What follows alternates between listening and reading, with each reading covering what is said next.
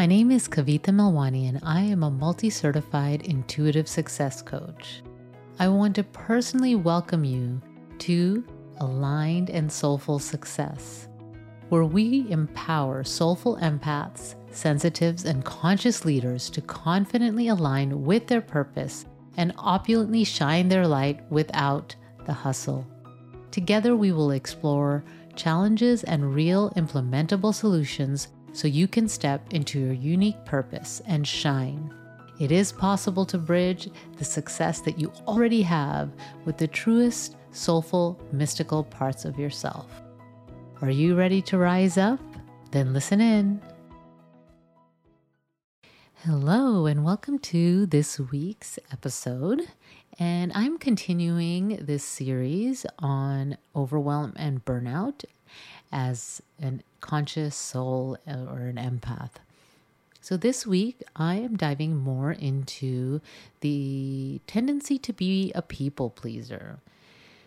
So people pleasers are people that kind of change who they are, change what they agree to do based on others, and may even behave in ways that is not their normal way of behaving because they're surrounded by others. Now, the first thing that comes to mind is that I think of a teenager, right? And I have teenagers right now. And you know, it's really developmentally normal for a teenager to want to belong, for a teenager to kind of copy what their friends are doing. In some ways, they want to be seen and heard, but they also don't want to be too, they stand out too much. They want to be part and included. And so the people pleaser behavior reminds me of that in a way, right? And it's a little different as an adult, but it's similar. And so that is the easiest way that I can explain people pleaser. And I think there's enough in the media about teenagers, even if you're not regularly exposed to teenagers or have teenagers, you kind of have an idea of what that could be like, right? Now, of course, the media exaggerates a lot of aspects, and that's a completely different story. But I highlight that as a way to understand what people-pleasing behavior is. Now, people-pleasing behavior does contribute to burnout and overwhelm. And so I will explain more of how that happens. But I want to talk about maybe some of the origins of this type of behavior, maybe why you engage in people-pleasing behavior, why I engage in people-pleasing behavior. And then I can talk more about how it contributes to burnout and then what to do with that. Okay, so I always like to give some solutions instead of just saying this is a challenge, right? So usually as human beings, it's a deep desire to belong. It's actually necessary for our survival. We actually need others to survive. You know, just imagine yourself maybe on a deserted island, right? How long would you be able to survive? Maybe you're great at survival skills and being able to create shelter and find food and do all the things you need to do. At a certain point, the isolation and loneliness will start to make it very difficult to be isolated in that way. And, you know, that's why solitary confinement is really a form of punishment. So, you know, historically we've lived in groups and in tribes and it's been a way of survival. So not being included and not being part of the group is and can be a big source of stress. And so when you're not part of the group, then that means you could be isolated, you may be cut off from resources, you know, you're just not included in things. And so you don't know the secrets, right? So there's always this kind of underlying and undercurrent of needing to belong in some way, shape, or form. Now, it may not come as you wanting to be exactly the same, right? We all want to have our sense of uniqueness, or maybe not all of us, but most of us want to be ourselves, especially as we get older. But this happens, right? You know, and how does it show up for you? Does it show up for you as a way that you say yes to things that you really want to say no to? When people are maybe gossiping or doing something that you don't like to do, do you just go along with it? That's a minor form of people pleasing. But, you know, those are just some examples. Maybe there's some dialogue or things that people are talking about and you don't agree with. And I see more and more people standing up and saying that they don't agree with what's going on. So I think that is definitely changing. And if you really take a moment, I invite you to take a moment and just look at your last month in your life. And maybe use a calendar or some other way to keep track of your time. And look at how many things on your calendar or how many tasks were things that you actually didn't want to do, and you did them because you wanted someone to be happy with you. Okay, maybe a friend, maybe family member, maybe even a work colleague or a business partner. So just really be honest with yourself, right? Because we're all capable of engaging in this behavior. And I still, consider myself a recovering people pleaser. So it's something that I do, and I'm working on letting it go more and more. And I'm getting much better and not saying yes to things when I mean no. And that's just one form of people pleasing, but that's the way that it shows up for me. So what are the origins of this? I talked a little bit about wanting to be part of the group, wanting to be in that, make sure we survive, right? That's the brain's way to make sure we survive. And so when we have the sense of that survival mechanism being threatened, one of the ways that we can react is the fight, flight, flee, or fawn, right? So you've heard of fight and flight, right? So that's like when you're in a high-stress situation. And when you're in this situation, you react. And that reaction can come as fleeing.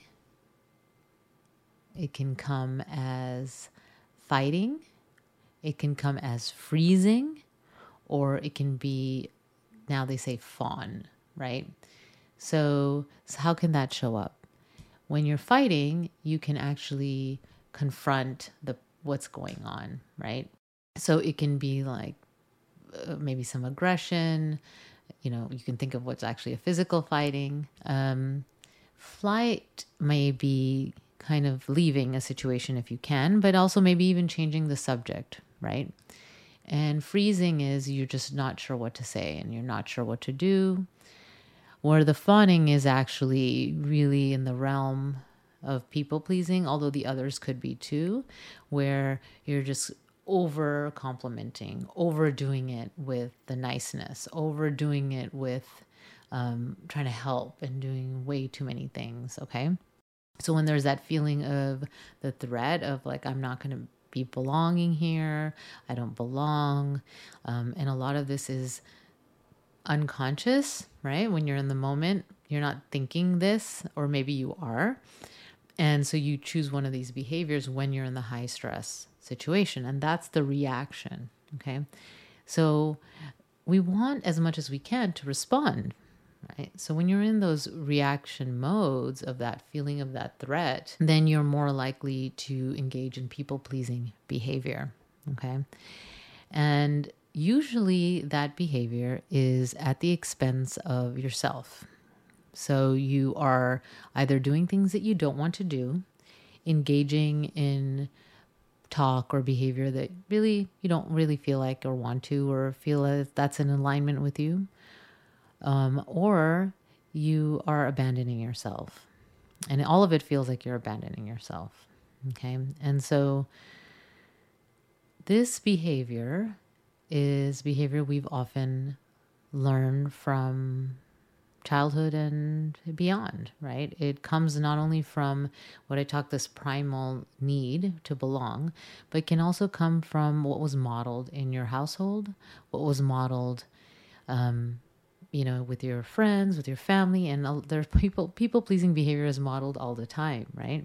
And it can also come from conditioning of what is okay, what is allowed, what behavior is okay, and then that internal need that a lot of us have for validation, right? And so wanting to feel that validation that you are good at what you do, or that you are good, like as a person, right?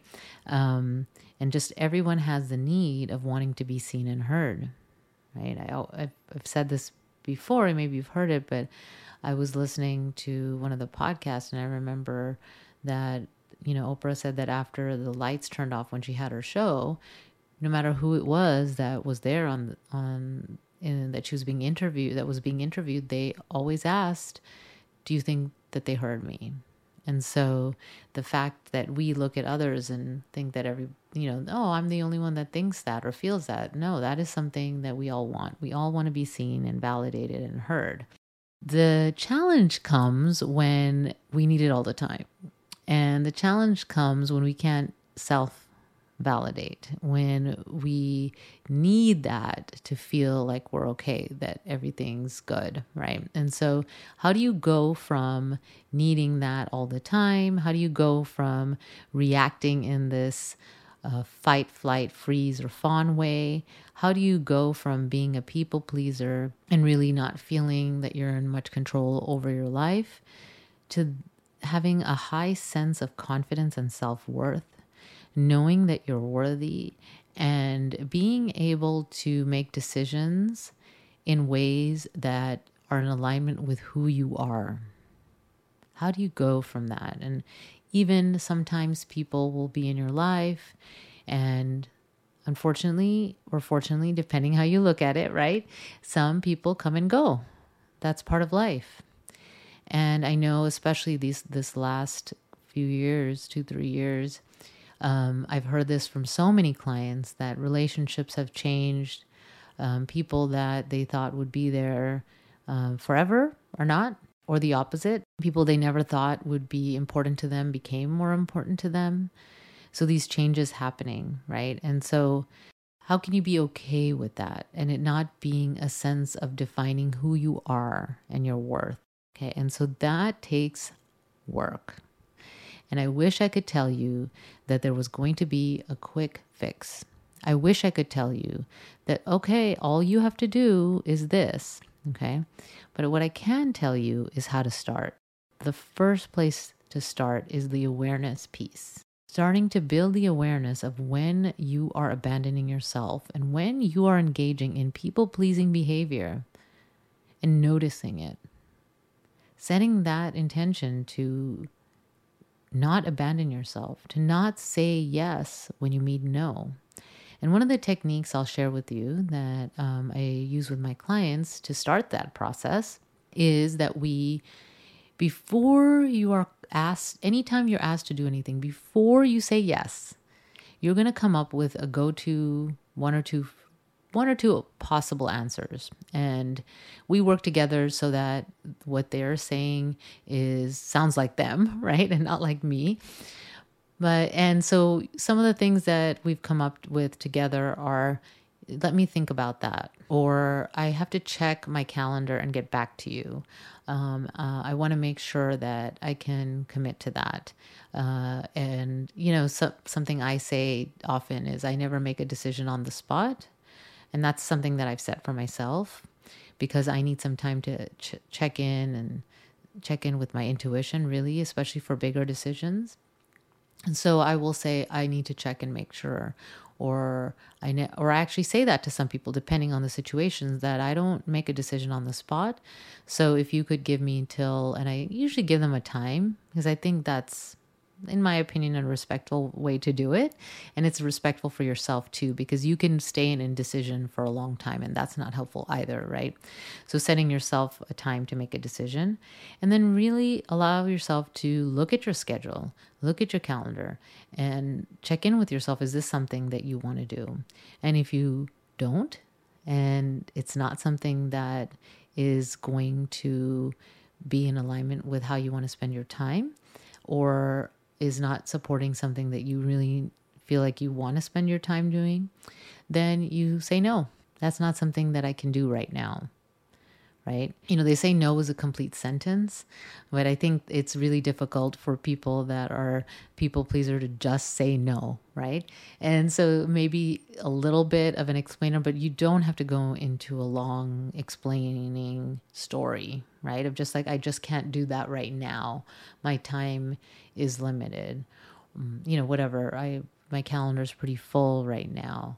Or I've already overcommitted, okay? And why is this important? Because first you recognize that it's happening. You make a decision that you're not going to say yes to things on the spot. And then you'll notice that you start to bring more awareness to when you're saying yes, when you mean no, which is just, like I said, one part of people pleasing, but it's a big part, right? And it's a big part that contributes to overwhelm and burnout, because when you take on things that are not in alignment, things you don't want to do, those are the things that contribute to burnout. Those are the things that contribute to overwhelm. So that's my recommendation to you. If you really want to start working on that, start there. Now, if you want to work with a coach and get deeper into that, that is what I do. I love to work with clients that are ready to make these changes in their life and they're done. They're like, I don't want to do this anymore. I want to be living my purpose. I want to have purpose-filled days and be working towards the things that I want and my vision of what I want to create in my life. And I've been using Carl Jung's theory with this. I'm a master certified Jungian coach now, and I'm in a higher level program to add more training. And this really gets to what's underneath all this behavior, the conditioning, and why you continue to move that behavior. The technique I shared is a great starting point. And if you really want to go deep into that, working with someone that does that deep work is going to make a huge difference. I do have a couple spots available this month. I don't take on a lot of one-on-one clients because the work is deep and I have a pretty full schedule. So if you are interested, I do provide an opportunity for setting up a call. And I would just... use the link that I have. You'll see there's not a lot of slots. I've opened up a few more slots and I'd love to speak with you. And all we're going to talk about is what are your challenges? And we will dive into what it would be like if we coach together, and I'd give you some coaching on the call and we'll see if we're a good fit and I'll explain how it works. So I'm working with clients who are conscious, maybe empathic, and want to create purpose. So creating a purposeful success in their life. My clients are usually a little stuck somewhere. They've reached a certain level of success and they're not sure how to get to the next level. And I love to help them do that. And I help people that have their own businesses. And I also help some clients who are in corporate environments and need to get to their next level. So if this is something that speaks to you, then we'd love to talk. And if you enjoyed this podcast, I'd love if you would tell others about it, because the more people that are conscious souls that can improve themselves and be successful, the better the world will be. Until next week, take good care. Bye. Thank you for joining us for Aligned and Soulful Podcast. To view the show notes and all the links that I mentioned in today's episode, please visit AlignedAndSoulfulPodcast.com. That's also where you can download my free gift, which is an abundance visualization and exercise to help you unlock your abundance. And so also before you go, make sure you subscribe to the podcast so that you can receive new episodes right when they're released. You can subscribe right now in the app that you're listening to this podcast on. And thank you again for joining me for Aligned and Soulful. This is Kavita Melwani. I will see you next time. Until then, take good care. Bye.